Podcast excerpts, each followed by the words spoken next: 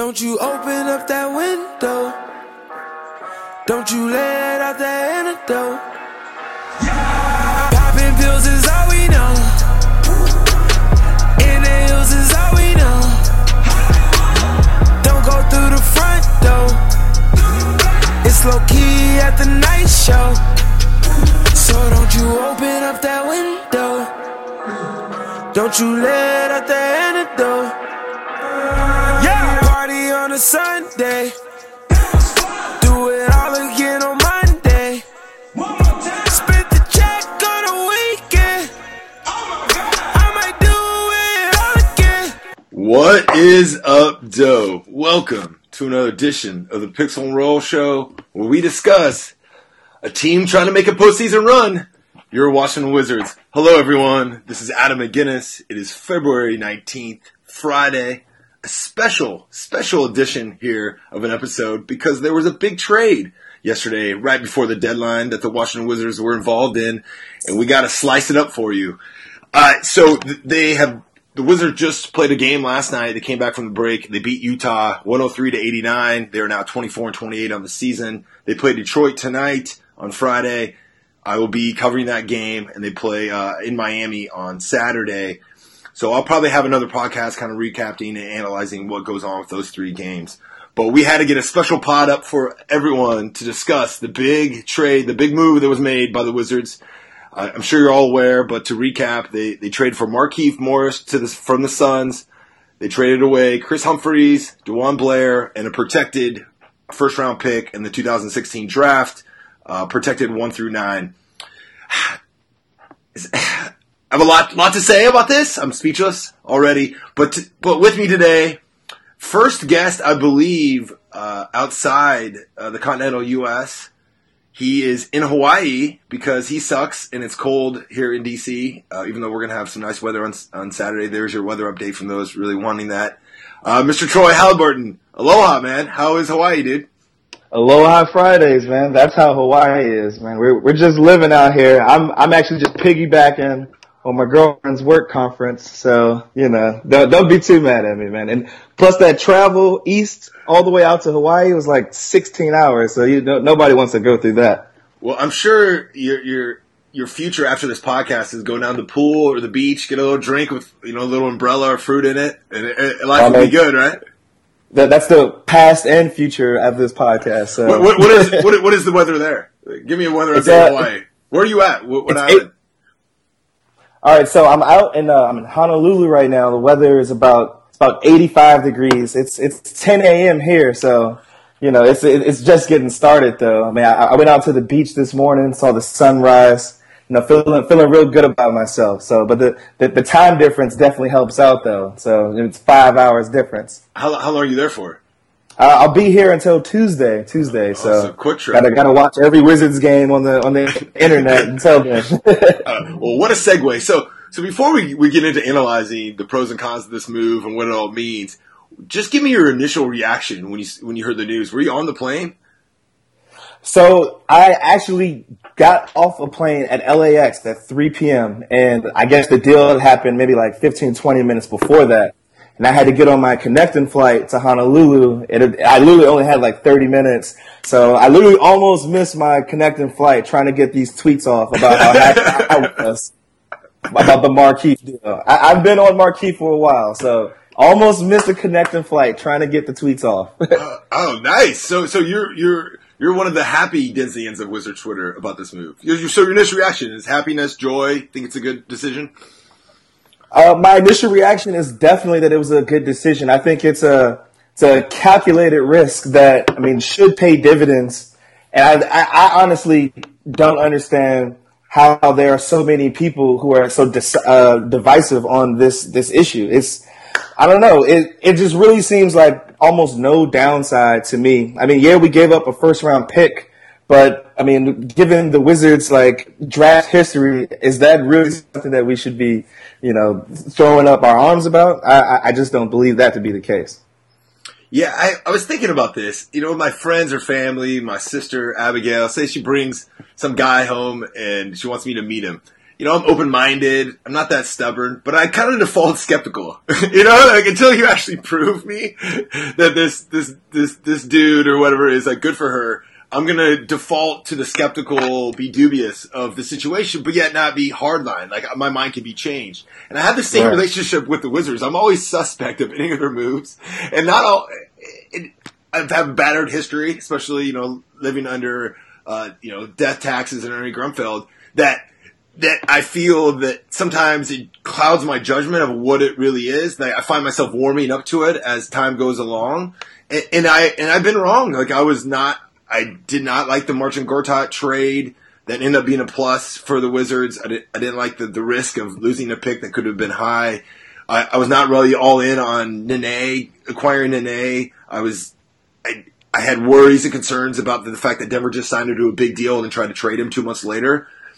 Nene balls out in that playoff series, brings helps Wizards win their first uh, you know postseason victory in a series in almost ten years. I felt like that was worth it. My concerns of his injury status and everything kind of were justified, honestly. But his, his defense in in his veteran leadership was definitely uh, you know a, worth worth that move. I think in, in hindsight, some of the other moves I've been really skeptical about, and they've kind of been in my favor. I do, do you do you understand where I'm coming from in the sense that No, I definitely. they, they, we're fans. We're from. fans. Of, and I think sometimes it's because if what if another GM was doing this move? It wasn't Ernie Grunfeld. Like it was Shepard or somebody else. I feel like there'd be a lot more leeway. But the fact that the person is doing this move and his name is Ernie Grunfeld, that immediately people are gonna have a negative reaction. No, I definitely can agree. I mean, we just have shades of 2009 draft where we gave up uh, was the number five pick, and we, we that yielded Mike Miller and Randy Foye, and the pick turned out to be Ricky Rubio. But it's like you know those those type of past uh, Well, they, well, they, well, well, they could have had a guy named Steph, uh, they could have had a guy named Steph Curry too. Oh yeah, yeah. that guy. That guy was available, readily available. you forget that part. But um, no, I think that those transgressions by Grunfeld in the past, like, will definitely naturally naturally leave any Wizards fan skeptical. But I think that I mean, over the past, you know, three four years, as you mentioned before, he's made some deals that have actually like turned out to be like a huge benefit to the Wizards. You know, the you brought up the the Marcin Gortat trade. You know, with Phoenix, that that yielded them the the 18th pick in that draft. What turned out to be Tyler Ennis, who I, I don't think I've ever seen him play in a minute of NBA basketball. So you know, it, it- it's really the, the the pick is definitely you know a value. It's an asset. But I think Markieff Morris, the, the thing that makes him more valuable than that pick is the fact that he's a veteran player and he's on a cheap contract, making only $8 million over the next three seasons. So I think in, in the landscape of the new CBA and the way the NBA is going, for him to be only making $8 million and producing as, you know, good, if not better than players who make twice as much as him, like Tobias Harris, for example, is a player who, you know, everybody said that Detroit made a great move by making that trade, they have to pay him $16 million over the next, you know, $16 million per year over the next three years. So, I mean, the value alone for Markieff is, is just, is just pure gold going forward. So, Well, you sell, know, me, I think that, sell, sell me on Markieff as a player. Like, give me the positives that what he brings to the team because I think that that is the like as we analyze the move on its merits. I think that's what we have to start with. Yeah. So I think that uh, the term stretch four is probably being tur- uh, thrown around a little loosely uh, because he's not really that good of a three point shooter. Uh, he's a 32% three point shooter. So, you know, that's, that's a, you know, a few, I think the league average is around 36%. So, I mean, he's, he's shooting below league average. But I think that what he brings is he brings a, a playmaking ability and he brings real size to the front court that the Wizards don't have. So by them starting Jared Dudley at the four, you know, he, he's only six eight. We're, we're at an automatic disadvantage uh, as far as, you know, defending other power forwards, defending in the paint, and rebounding the basketball. And I think that's probably a factor as to why the Wizards have been one of the worst rebounding teams but you know, Markieff, I think he's a he's a he's a much better rebounder than what the Wizards are you know uh, putting out there now at the starting four position, and he's also a playmaker. You know, so he's not really a three point shooter, but he has some ball handling skills. And for this Wizards team, who only has two real playmakers, you know, it's good that you can you know, he can get the ball with, you know, seven seconds left on the shot clock and, you know, create a shot for himself. So well, I think that that's an added bonus to this team. I remember two two seasons ago when the Wizards hosted the Suns and the Suns beat them, and Markieff made a bunch of big shots, a bunch of big plays down the stretch, and the Wizards really had no answer for him.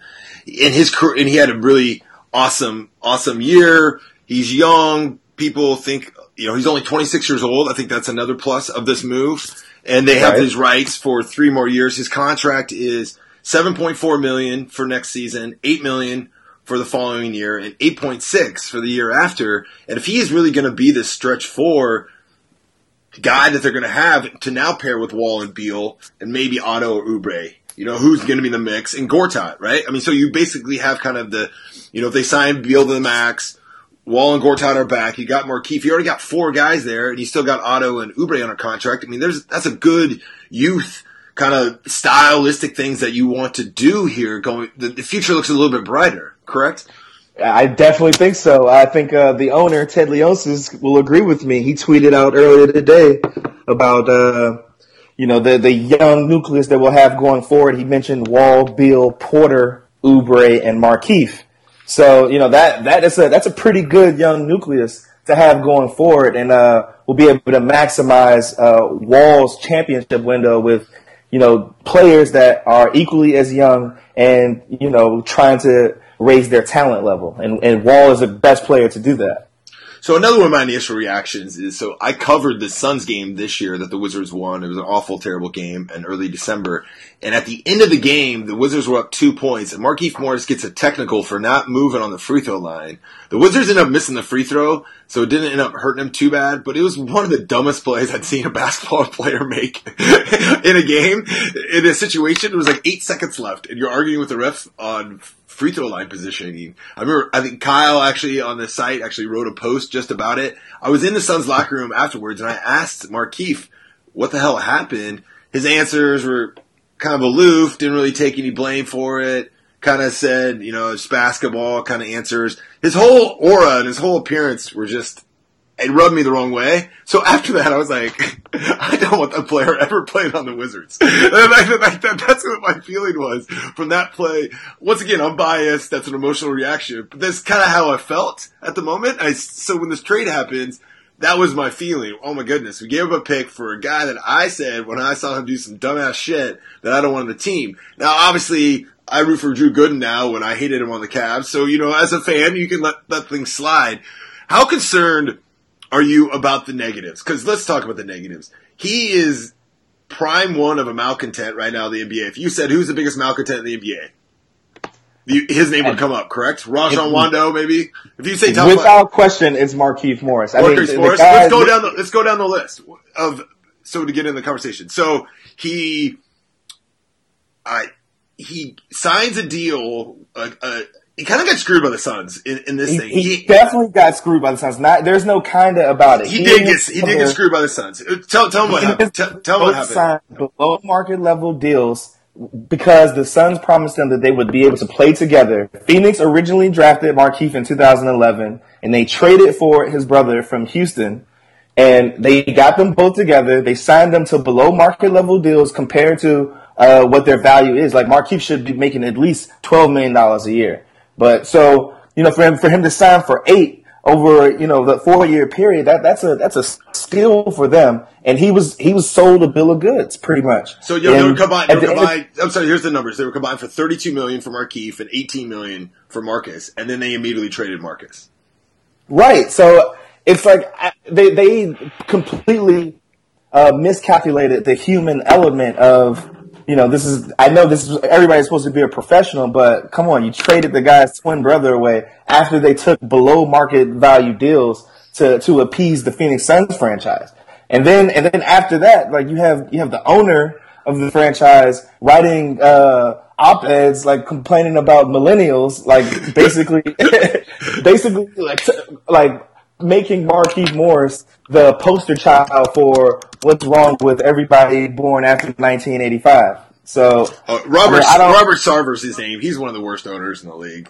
Him and Dan Gilbert are just deplorable human beings. So, which is even more of a reason why you know getting it's going to be on Markieff to prove to everybody that you know maybe the Phoenix Suns was just a toxic situation for for him, and that you know once he has a change of scenery, you know he can he can put some of these uh you know things behind him. But I, I will say though, you know that the on court stuff you can definitely see how some of it is on Phoenix and some of it's on Markieff. But you know he and his brother do have some some off the court issues too which you know you can only really blame themselves for that. Well, well so we're, we're gonna get we're gonna get into that.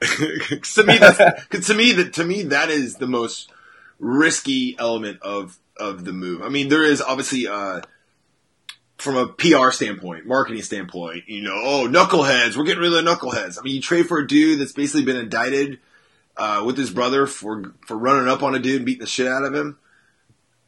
Yeah, I mean, we also live in in the United States of America, and you're not uh, guilty. You're innocent until you're proven guilty. So I think that no, you know, I think that no matter what, you know, from the police report that you read, I mean, and I think from everything that the uh, Mark that the Morris brothers have shown us over their NBA tenure is that you know they're hotheads. So, but I think that it was very good that you know Dudley and Gortat, who both played with Morris in Phoenix you know, kind of vouched for him as being, you know, just a kind of the, you know, the misunderstood kid who's, he, he's a good kid. You know, he just, he has a little bit of a temper, but I think with those two, uh, in the locker room, I think they'll be able to kind of, you know, temper him just a little bit. Well, we need to go through the rest of it. So this, so they trade away his brother. He, de- so then Markieff demands a trade, goes on Twitter, basically says, I want out of here in September before training camp. That doesn't happen. Right. Goes, goes to training camp not having a very good year. The Suns are not having a good year. He gets into a fight, or I would say it would be a fight. He threw a towel at the coach. Right. Jeff Hornacek gets suspended. I think for a game, maybe game or two. Then just recently, two weeks ago, choked out Archie Goodwin. Then he goes after a teammate in a huddle. Now the teammate huddle one, I'm not. It doesn't worry me as much because I feel like people fight in practice and in the locker rooms a lot more. But, but when we see it on TV, it just seems like I can see those guys going at each other and then kicking it later together later. Yeah, I mean, you know? um, I, but but but that's also not how you want to behave in front of your fans on the court, right? Clearly clearly not uh, professional behavior. But I mean, I saw some uh, quotes from Archie Goodwin since the trade has gone down, where he said that you know he and Markieff were actually pretty close, and you know that he's going to miss him. That he he, he wished him the best. That, that was a you know a very clear opportunity for you know Goodwin to kind of throw him under the bus, since that I think that incident happened at the the last game before the um, All Star break. So, you know, if, if there was a real issue there, Goodwin could have thrown him under the bus, but he, you know, he said that, you know, he and Markieff were, were cool and, you know, that, that, that, you know, that was his teammate. So, you know, I think that just like you said, it, things that happen between teammates, you know, in the locker room or, you know, in the huddle, like that's, that's just a part of the game. So, you know, I'm not reading too much into that. Now, the off-court incident, I, I looked at, I looked up the legal status of it currently. They are appealing the, so the grand jury came back and indicted him and his brother for. So what the whole story is, I'll go into the whole details because right now we need to focus on the trade. But I'll just summarize the highlights. Is, is that it was a former basketball coach, AU, kind of a guy close to their family. They thought was like hollering at their mom that they didn't want to. The guy, his report is that he woke up after he saw them in a in in a in an expensive ride I forget what kind of ride. They were bumping around. That's the last thing he remembers. And then he wakes up and he had the shit beat out of him. He was knocked out. Now, now there, I don't know all their side of the story, but that's the accusation. The grand jury found enough evidence to go ahead with the indictment. Now they're, they are appealing to these. Currently, I contacted a Suns blogger to get this, and this is, I'm like, great, really? That's the first thing I'm doing when we make a trade is I'm contacting about a legal matter with a Suns blogger. But, but yes, that's, that's what it, that's what it is to follow the Wizards. He told me that that they're appealing the grand jury ruling and requesting a whole new grand jury, and they're appealing this to the to the Arizona Supreme Court. So that's where it currently sits. The odds of that happening, he agreed with me, is probably low. So this delay in this process, so we're looking at probably, I mean, ballpark six months to a year before they even maybe rule on that. So before he would actually face anything is probably going to be a while. Whatever Yeah, ends up I happening. think- so, so that that's where they, it is with the legal matter. The details and the police report and all that. Maybe I can have a whole other podcast to go in and try to f- kind of figure out like what the hell, piece together what really happened. I don't really want to go to that. I want to talk more about the basketball, but that is still relevant in this trade. That that after all, you know, I mean, going back to Gilbert Arenas. Going back to, to yelling, you know, Andray Blatche and JaVale McGee getting fighting a club over a girl, you know, going going to all, you know, I went to a last podcast about how Chris Webber was railroaded out of town with some legal matters because of, uh, you know, back in the day, one of the worst trades ever in, in franchise history. That there is this element of press and PR arrest, especially with young athletes, especially young black athletes in this town that that you have to be aware of. Correct? No, I definitely can agree with that. Um, I think that what basically what it boils down to, Markieff, uh, no matter what happens with the legal situation, like I think even if they, you know, take this to the to the full extent, I don't think that you know he and his brother are going to be facing serious jail time because of this issue. They might And I plead, think they it- might it- plead down eventually, maybe or something. Exactly, and I think at the most he'll he'll face a, a less than ten game suspension from the NBA. You know, it, it, it probably less than five would probably be a more accurate assessment of you know what type of punishment will be handed down from the NBA actually. So I mean, in the grand scheme of things, as far as the incident, you know what it you know tangibly means for you know Markieff and his position with the Wizards, I don't think it makes that much of a difference. Now, where you morally stand on you know having a guy who you know is is a, is considered a hothead and you know putting him in a new environment, an urban environment such as DC, you know, could that be a cause for trouble? You know, and, Stay and away from I- Shadow Room. Don't go to Shadow Room. don't go to Saturday, don't go to stadium. First of all, don't go to stadium because it's a complete ripoff anyway. yes, I, I agree with that. nor too. there. I agree with that. It's not that cool. I've been to the shade Yeah. joint. It's not that great. Yeah, exactly. Now, But, parking, now parking 14th late night. I'd say maybe go there. Sure, for sure, for Ro- sure. Ro- Rose, you Rose Bar, Rose Bar. I'd go there too. Uh, yeah, he'll, he'll he'll be in there chilling. Uh, hopefully, just won't do it night before games like uh, Andray Blatche used to do. yes, that's true.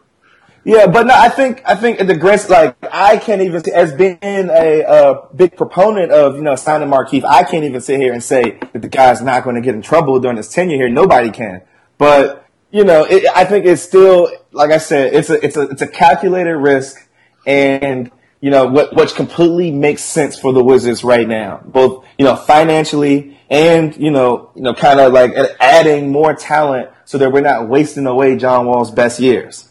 So Ted Leonsis's, uh, you, you mentioned you mentioned you mentioned Skinny T earlier, the owner of the team. He had a, a ten point plan about owning sports teams, and one of the points is number seven. It is it, it says, and I and I'll quote it: "No jerks allowed." Implement a no jerk policy. Draft and develop and keep high character people. Team chemistry is vital to success. Make sure the best and highest paid players are coachable. Show respect to the system. Want to be in the city. Love to welcome new young players to the team. Have respect for the fan base. Show joy in their occupation. Get the system. Believe the coaches. Have fun in practice. Want to be gym rats. Dump quickly distractions. Life is too short to drink bad wine. I feel like that describes exactly the opposite of what we know of Markieff Morris. Um, pretty much, pretty much. But I mean, at the end of the day, Ted's a businessman, so yes. So he, his plans, he's kind of negotiable on that. I, I felt that someone had highlighted that. Uh, so I felt that that was, you know, when you look at the move as a negative, going against his own philosophy, you know, whatever. He wants to win games. He wants to do this playoff push.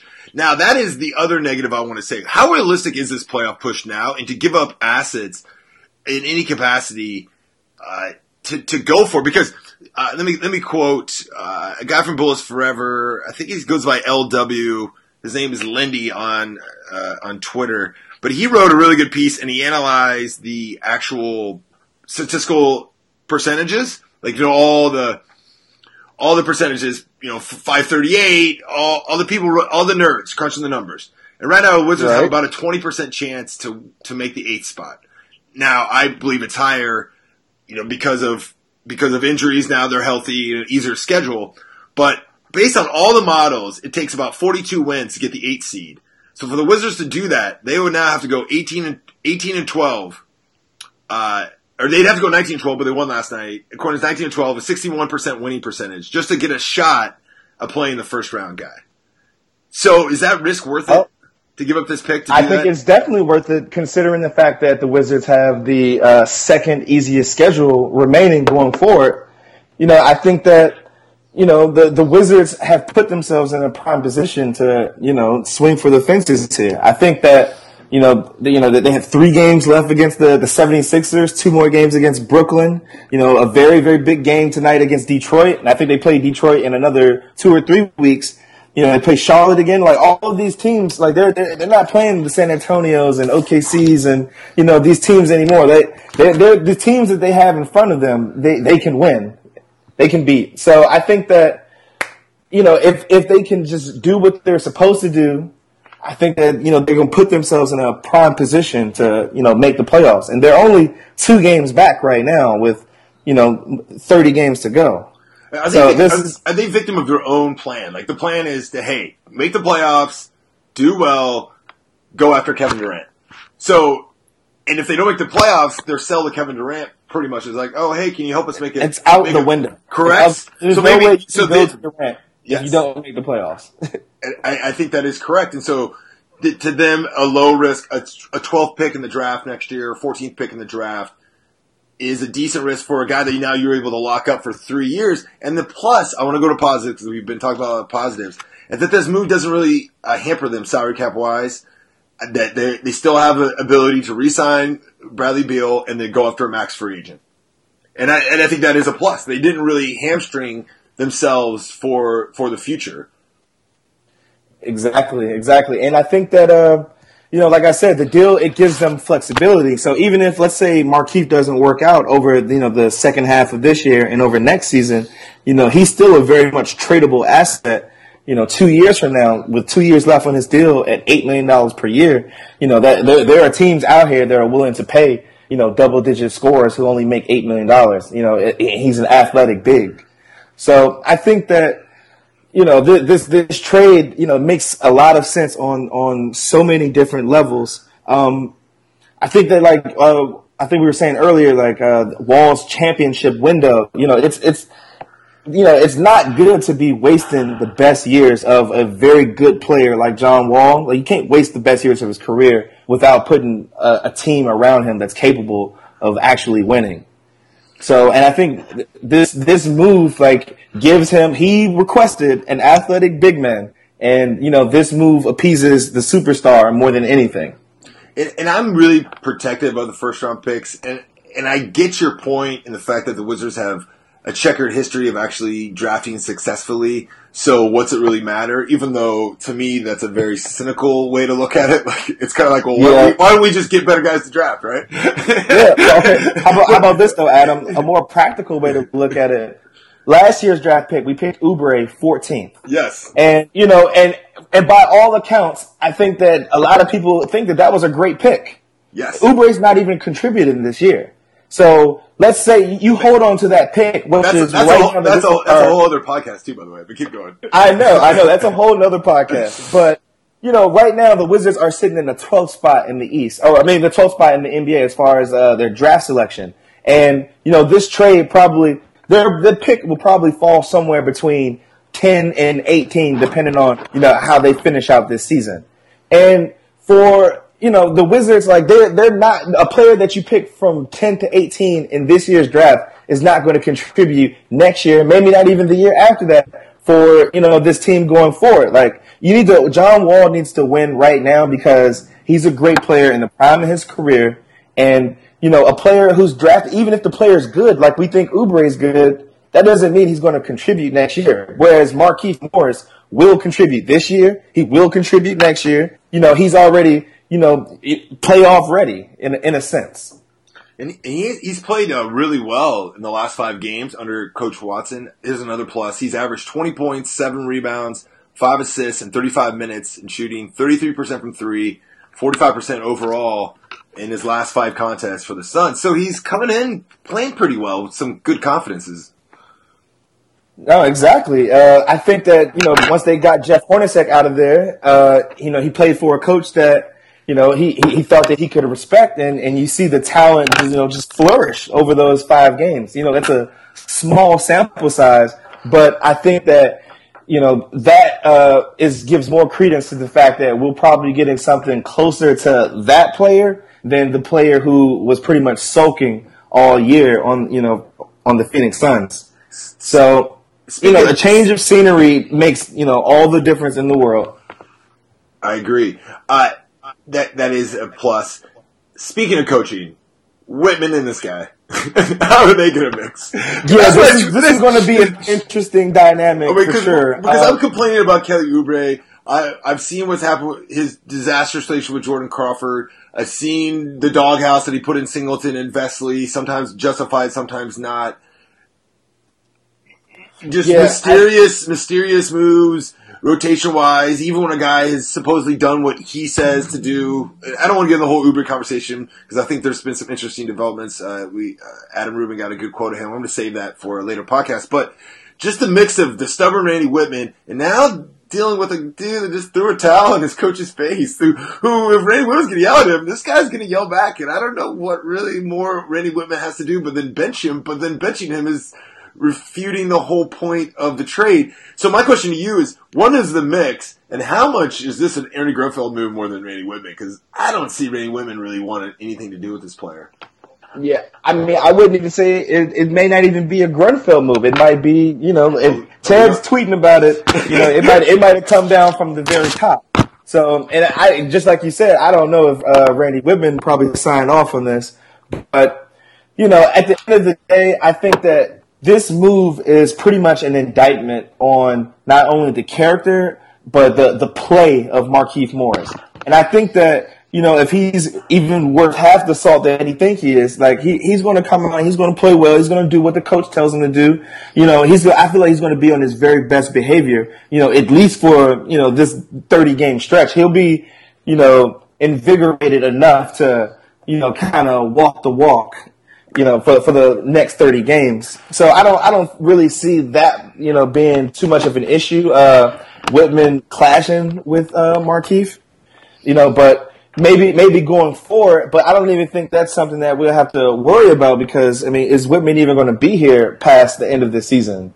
That, so that, that is up for up. That is still in doubt. Correct. Yeah, and it's still very much in doubt. So I think that like like I don't think that we have anything to worry about over the next 30 games. I don't think Markieff Morris, you know, went through all this trouble demanding a trade, you know, and, and going through all of these troubles to come to DC and be a knucklehead. He sees an opportunity here. He know he knows that this is his career on the line here too. You know, you only get but so many chances. So, and he, and I think that, you know, the, the, the presence of Dudley and Gortat is really going to make all the difference in the world because you know they've played with this guy before. You know, especially Dudley, who's actually you know kind of turning into the pseudo leader of this team. You know, th- it'll be big the fact that you know they are, he already has that relationship with Morris, and I think you know I, I don't think that it's going to be an issue for the rest of this season. Well, let's read their quotes. These are their quotes last night uh, about the trade. The trade went official during the middle of the game, so no one could really talk about it beforehand. Uh, this is what Dudley had to say. He said, I had Markieff during his rookie year. He's a good kid. When I was there, he had no problems. He had one problem, obviously this year, when he had the situation where he felt disrespected, felt betrayed. I'm not going to defend him. Some of the stuff he did was unprofessional. But that being said, I guarantee you will not have problems with him here. He is a good friend of mine. I usually hang out with him in the summertime it's easy for me to mentor him. He's a good kid. His mom lives 35, 45 minutes away from here. Uh, so do his friends too, by the way. But let me add, uh, I added that in. Uh, he's excited. you know, the ones that are involved on, on running up on the dude. But anyway, I think Bill Simmons tweeted that as well. But anyway, uh, continuing. He's excited about coming here. I've already talked to him. He's a starting, starting power forward where he's very effective from 17, 18 feet. He's got a quick bounce where a lot of those drop offs from John will be dunks. He does have some flaws where he needs to work on his rebounding and his defense, but he's young. He has a good salary for this team moving forward, and he's someone we need. We need another body. We need another athlete. From the time he gets here, he's going to be motivated to show people he's not that player. He's got a fresh start. Anytime you got John Wall on your team, it's going to make it a lot easier. So th- those are encouraging quotes from Dudley. He is very well spoken. I don't know if he's going to be a coach, a commentator, or in a front office. I see one of those futures for him. Uh, him and Temple, actually, both of them. Probably the front office or coach uh, for Temple too on the team. What? Are, just your reaction to what Dudley had to say. I mean, I you know I pretty much uh, agree with everything that Dudley just said. Um, you know, I think Mar- Markieff has his flaws as a player, but you know, I think that you know he he will put himself in a position where he's going to work hard and he's going to work and try to get better. And I think that one of the most poignant things from that quote that you just read about Dudley was, you know, playing with John Wall. I think that, you know, I think John Wall has kind of proven that, you know, he, he makes players better. You know, there, there's, you know, there's uh, Trevor Ariza when he plays with John Wall. There's Trevor Ariza when he plays, you know, on the Rockets. There's, you know, Garrett Temple when he comes off the bench. And then there's Garrett Temple when he plays with John Wall. You know, John Wall has this, you know, innate ability of, you know, putting teammates in a prime position to succeed. You know, I think, you know, he's one of the best passers, you know, in the NBA, not only because he's a willing passer, but the accuracy of his passes. Like John Wall is the type of player where, you know, he makes a pass, he puts it in the shooting pocket for a team, for a player. And, you know, that, those type of passes make like the, the, all the difference in the world as far as, you know, your shooting percentage, you know, over the course of a season. So I think that Markieff is, I think Markieff's play will be better, you know, simply by playing with Wall. And I also believe that, you know, Dudley, you mentioned in there, he said that he's a starting power forward. Well, that's kind of, you know, inconvenient for Dudley because he's currently the starting power forward. So, you know, this kind of puts him in, in what I think is a better role for him coming off of the bench, you know, if that's how Wittman decides to play it out. But you know, either way, he brings uh, an athleticism that this team I think sorely needed. Do, you think do you think that uh, will be in the starting lineup, and that's probably the best best role for him, or coming off the bench? I'm sorry, can you repeat that? Yeah, no, do you think uh, Morris should start, or should Dudley start and he come off the bench? Oh, so I think that they're probably Morris they're probably start. Morris should start. Okay, I think Morris should start just because I mean, more than likely, you're going to be uh, matched up with, you know, power forwards who are going to give you a little bit of trouble, a little bit with, with their size. And I think that Dudley is a, uh, a much better player, like going up against uh, second unit power forwards. So, but I think it's probably completely situational. You know, as as Wittman proved last night, you know, he's not you know, he's not too far removed from going back to the to the big lineup of Gortat and Nene too. So I'm, I was know, I'm biting my lip on that because I'm about to go on a five minute rant against that. But yes, Nene and, and Gortat started again last night, and the Wizards did better when Dudley came on the court. Shocker! Oh my god. Yeah. so I mean, I mean Wittman, he he just can't help himself. He literally can't help himself. Well, but, let, me, let me give the quote of Gortat. This is what Gortat had to say in my opinion, it was blown out of proportion. Obviously, considering some of his uh, the coach and the, the teammate deal. Listen, this guy is emotional. I'm not saying he's a quiet kid. Yeah, he's kind of a spicy kid. Kind of an aggressive kid. I love the spicy quote, by the way. Continue. From time to time, he's aggressive. But this is what we need. You want to have a good basketball player, and you want to have a guy who's going to go out there and he's going to compete. And I think he's going to be a great addition to this team. This guy is going to come face to face with somebody else. Somebody is going to foul me or John or anybody else. Basically saying he's going to get in someone's face if they hammer him. He's going to go and challenge a guy. And that is what we need. We need this guy who's going to stand up for his teammates and he's going to fight. I'm quite sure Markieff is going to do that. Well, Gortat's English doesn't sound as well uh, in, in, in, in, repeating his quotes as it does in person. I don't know. but yes, I mean, your thoughts on Gortat, I, I think that he's just saying that he's they kind of need some more toughness and aggressiveness. Yeah, I think I think that uh, you know, spicy is a very interesting word. I don't know if there's like a language barrier, you know, type of deal going on there, but I think uh, Markieff brings a certain attitude that not a lot of players on the Wizards have. Like, you know, Mar- Markieff is the type of player he doesn't have a problem, you know, you know, getting in another player's face. Like, uh, I, I just honestly you know, think that he gives them a, a, little bit of an edge, a bad boy kind of edge that this team, you know, kind of kind of has been missing over this season. So here's the Grunfeld quote, and I'm not going to do Grunfeld voice, even though I think I could do one pretty well. We still have enough money to get a max player if that's what we're going to do, and if we don't, we'll still have plenty of money to split up that up, or maybe give it to three different players. We still have plenty of cap room, but this is what we have. But this is we have a definitely player at a position that we had a need at. Okay, that doesn't make much sense, but that was what he's quoted in the Washington Post.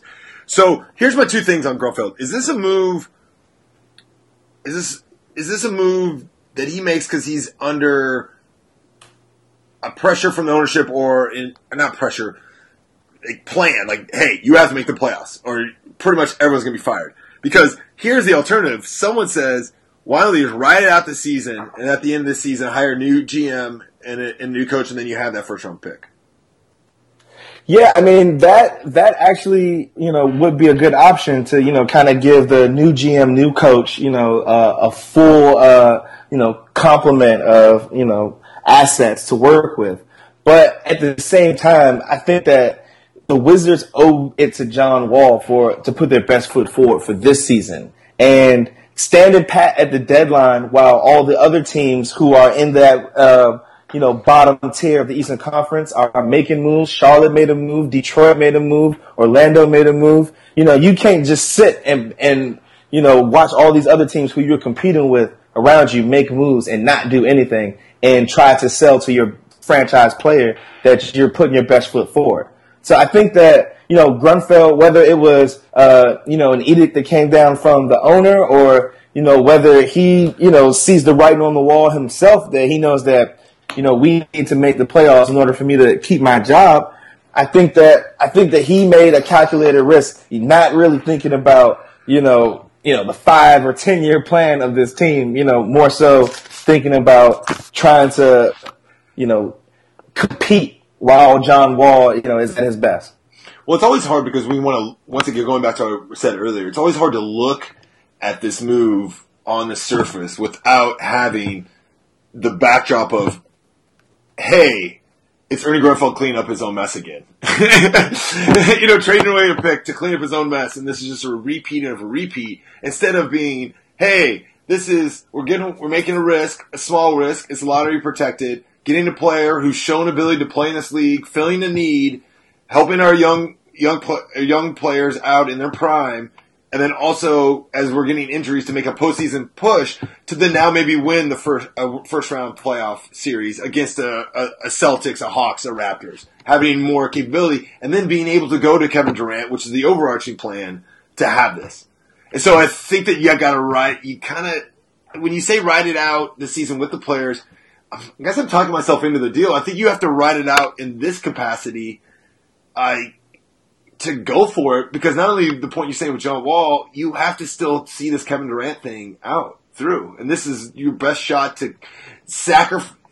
You're giving up something, but you're not giving up all of it, and you still have a shot at Kevin Durant. Exactly, exactly. I think you know this this move. If they make the playoffs, and you know if they somehow magically win another playoff series, you know I think that puts them right back in the mix for Kevin Durant you know, it, it, in the mix as much as they could possibly be because I, I honestly still believe Durant's going to re-sign for the one year and put himself on the, you know, same cycle as Westbrook. But, you know, that's, you know, like 10 podcasts down the road.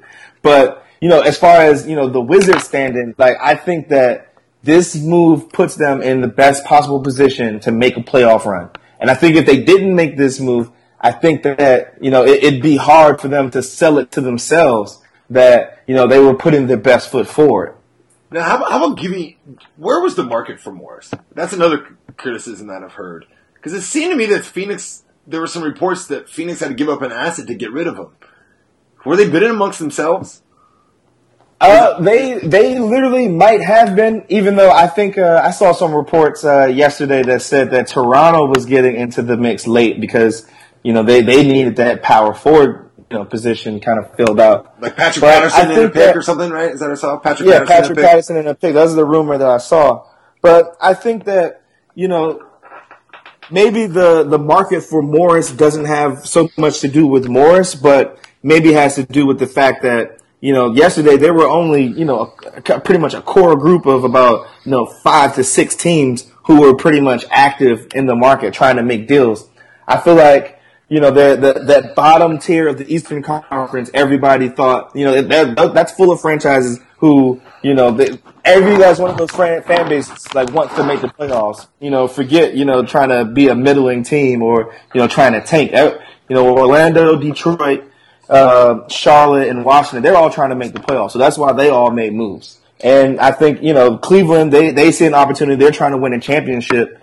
And then pretty much every OKC they they consider themselves a you know championship level team.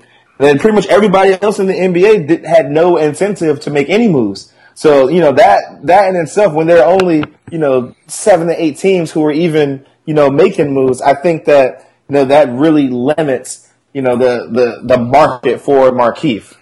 Now we've talked about the positive positive pixels, the positive outcomes. Hey, they're solidifying for this postseason run. They're gonna make the playoffs. They're gonna compete for the first round, maybe win the first round. They're gonna be more attracted to Kevin Durant. They're not giving up too much risk. They're getting a young guy in his prime can can run with John Wall and Bradley Beal. But how about the negative? We have to, because this is so Wizards. We have to talk about the negative that some people are concerned about, and I think you have to discuss it. What if there's an injury that goes down? They don't make the playoffs. They finish tenth. They have to give up the pick, and Morris gets another altercation.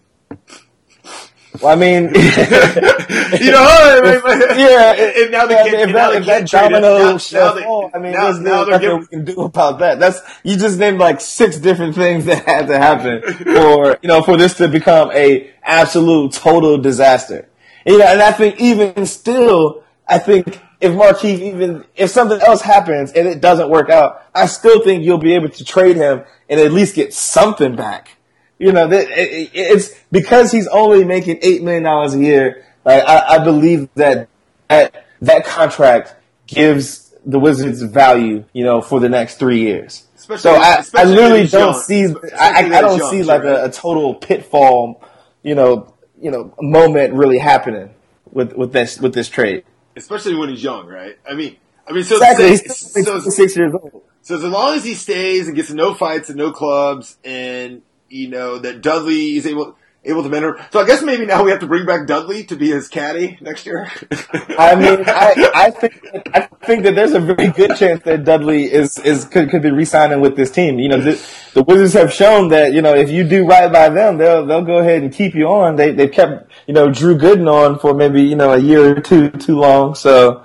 You know, they once they find a retread, they they have no problem kicking the tires again.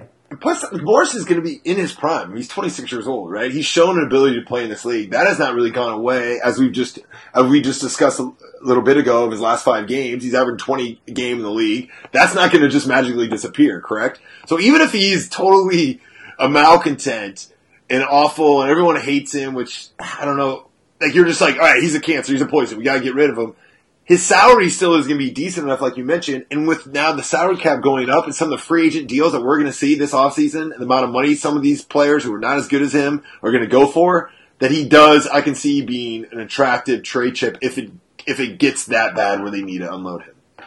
Exactly, exactly. So, you know, I, I this is definitely, you know, an optimist point of view, but I, I just don't see this, you know, just crazy downside that the people who are so negative on this trade see. I, I just I just can't envision a scenario where this turns out to be a total disaster for the Wizards.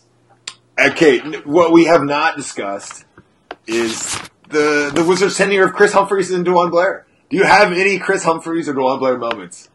Uh, yeah, I actually do. Uh, so I covered the Orlando game earlier this year, where I think Humphries hit like five or six threes, had twenty five. yeah. points. They won, they won that game yeah. him. Yeah, sing, he pretty he pretty much single handedly, you know, turned it up in the second half and won that game for us. Um, DeJuan Blair, I mean, the the fouling machine that he is, I mean, I I, I really have have nothing positive to say. Um, the human you know, victory I, cigar, the human victory cigar. Yeah, pretty pretty much, pretty much. But I mean, I think hum- Humphries will definitely be missed in a sense. Um, you know, he's he, he, he was definitely the, the, the butt of a few bloggers' jokes. You know, with this whole Kardashian situation. But you know, I think that you know this is we're talking about a guy who you know couldn't even crack the playoff rotation last year. So I mean, at, at the end of the day, you know, they they're their contribution level to the team and their salaries, like you know, it pretty much amounts to to nothing for for the Wizards as far as what they're losing. Yeah, what I want to say about Kris Humphries and Blair, Blair, I won't miss your floater. He was he was pretty nice to me when I interviewed him after the, the Halloween event. I met his little daughter. It was a good interview. he seemed to be a good teammate. He was like the the the handshake guy when guys would go through their pregame introductions. You know when they go to the lock. So he, they seemed, John Wall seemed to really like him. He even tweeted out or Instagram a photo of, of them two before the All Star game, kicking it on on his plane. So I think that the teammates actually liked him. Uh, same with Humphries. I think Gortat called him his white brother, but he also he actually spelled Chris with a C, which I thought was really funny. I don't know if he had an autograph. it was it's, it's, it's K R I S, and he spelled it C C H R S. I don't know if that was like autocorrect.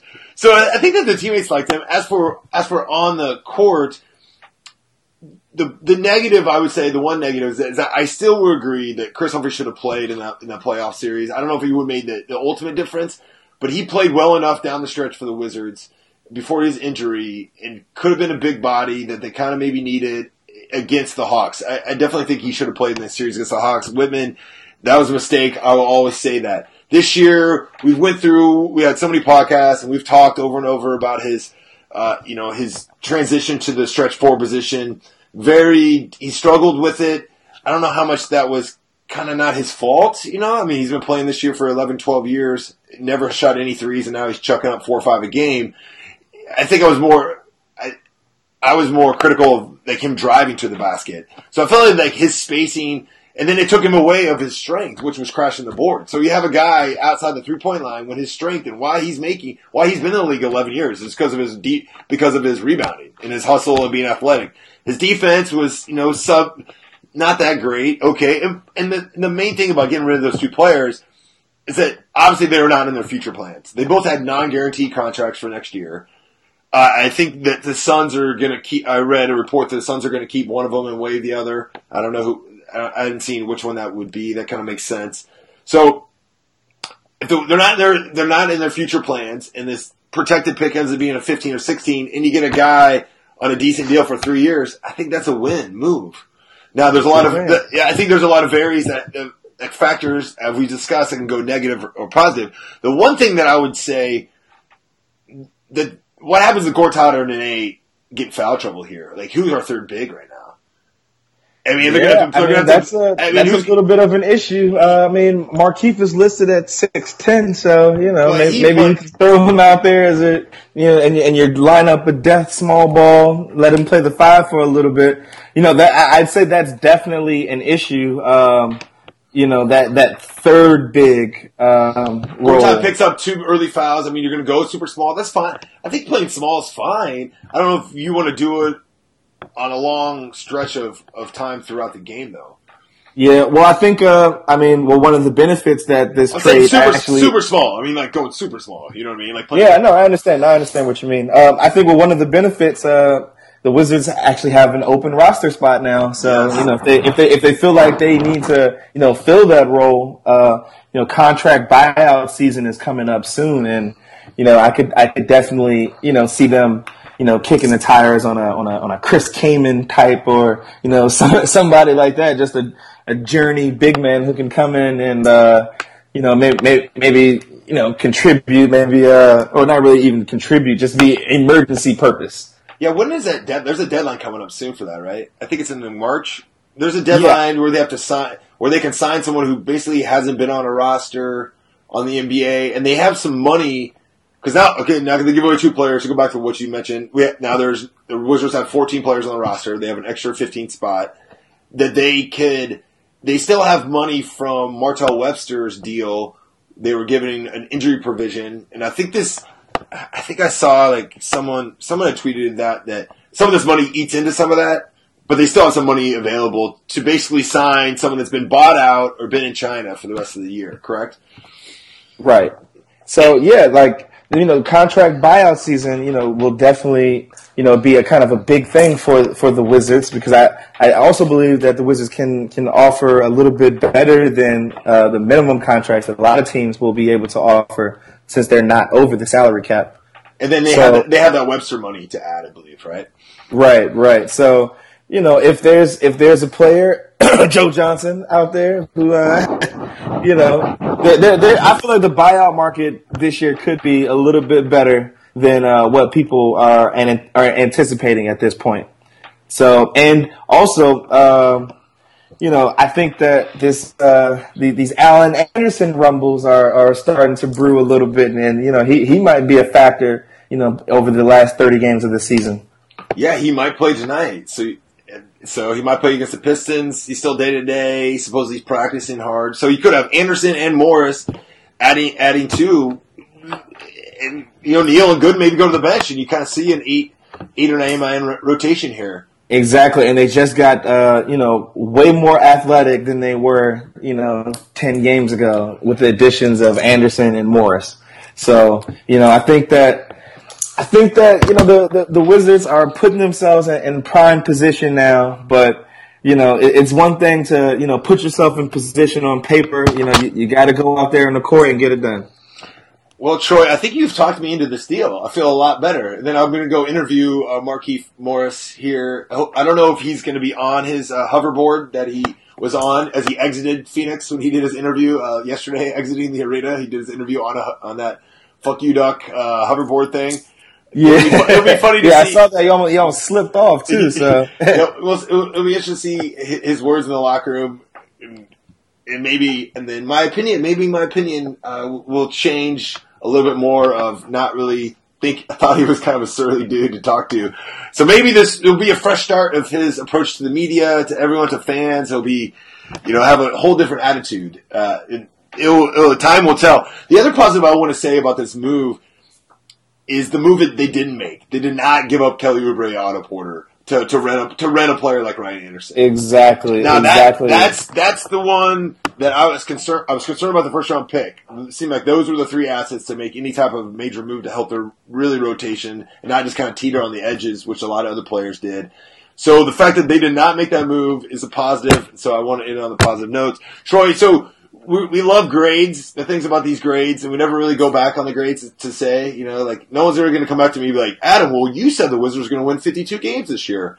Uh, you were wrong. You're an idiot. I'm not going to listen to your opinion, which, by the way, I did. Uh, so uh, you shouldn't listen to this podcast anymore because I made a stupid prediction, which I don't really care about making predictions. But this is what we do. This is what the sports media is. You sit, you grade things. You give predictions on stuff. Who's going to win or lose?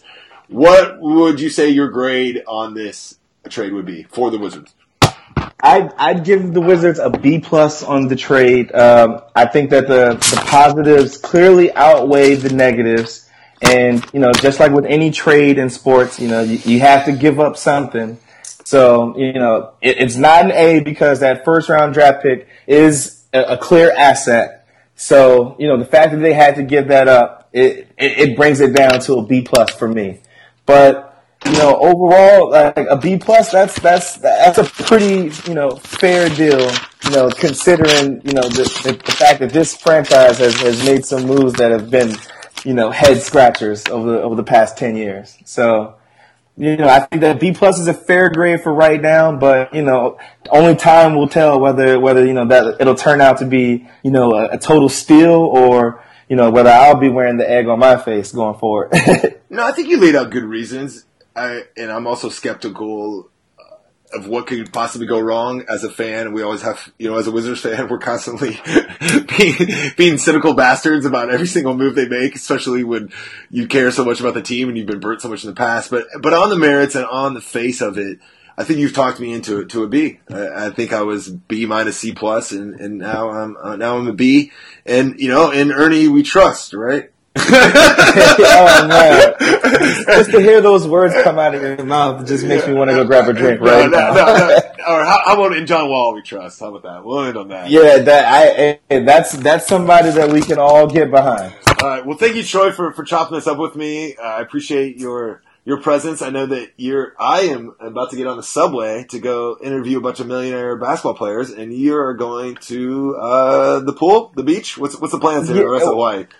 No, so I, am I'm, I'm going to go out to the beach. Um, probably try to get a little workout in, and then it's uh then it's straight whiskey time for the for the rest of the evening. So. All right. Well, man, we'll have have fun with have fun with the lady, and uh, have a good weekend, and we'll we'll talk again. Thanks, man. Thanks for coming, dude. Oh, of course, man. I'll see I'll see you back stateside. All right, sweet. Hey, everyone. Uh, thanks thanks for your support, uh, and as always, go Wiz.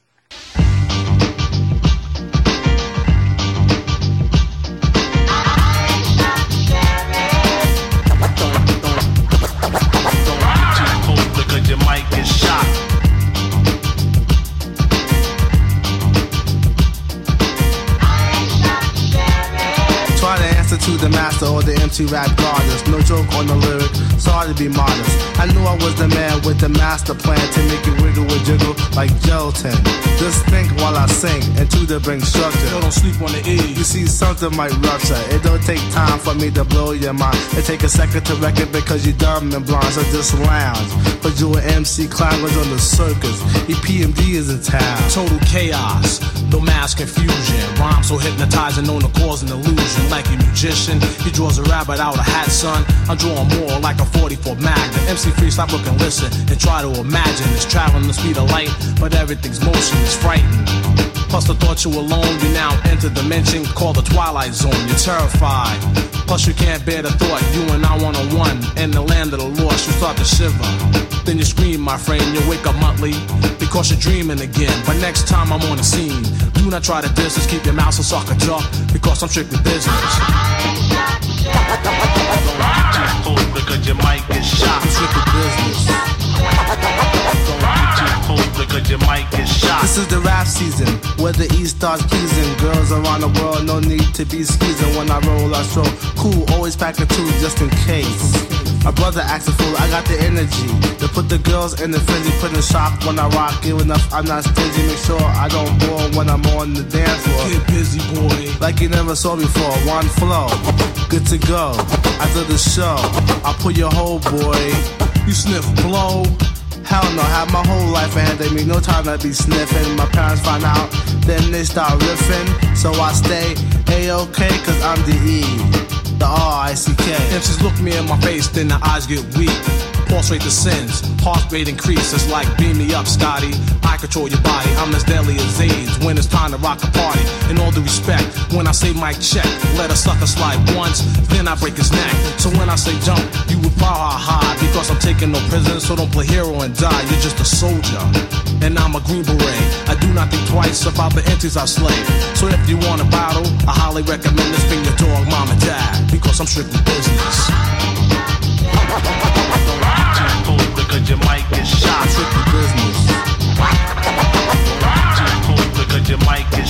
Yo, yo, you still picking on that four-leaf clover, bringing the Sandman, sucker, because it's over. My name is Erick Sermon, and I'm back again. I see the heads still turning in my so-called friends. And smile on my face behind my back, they talk trash, mad and stuff, because they don't have cash. Like the E-double, or the PMD. You drive the Corvette, I drive a Samurai Suzuki. I'm a locksmith, with the key to fame. Never hide myself, always stay the same. Pray a lot because I'm hot like a horse I trot. I ride the track and back. Fatigue, no I'm not. I'm the mellow, the fellow, the one that like to say hello to a fly girl that is good to go. With the slow tempo and the orpy rhyme flow. Cause when I am in action, there is no time for maxing or relaxing.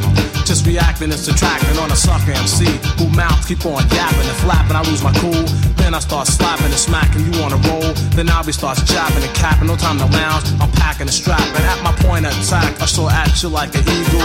I'm the sheriff, and biting is illegal. So next time in town, I highly recommend this. You got to chill because I'm strictly business. Hey yo, you double man, let them know what time it is. Yo, I'm strictly business. You know what I'm saying? PMD, yo, word. PMD is in full effect. Get Too close because you might get shot. Rounds for a place to be every peer to deal. Know what I mean? My homeboy Bernard on the scene. Know what I'm saying? Mix the master, Charlie Chase. Your mic is shot. Yo, y'all can say peace to my homeboy Big Daddy Kane. And Biz Markie. Cause your mic is shot. Shot, shot, shot, shot.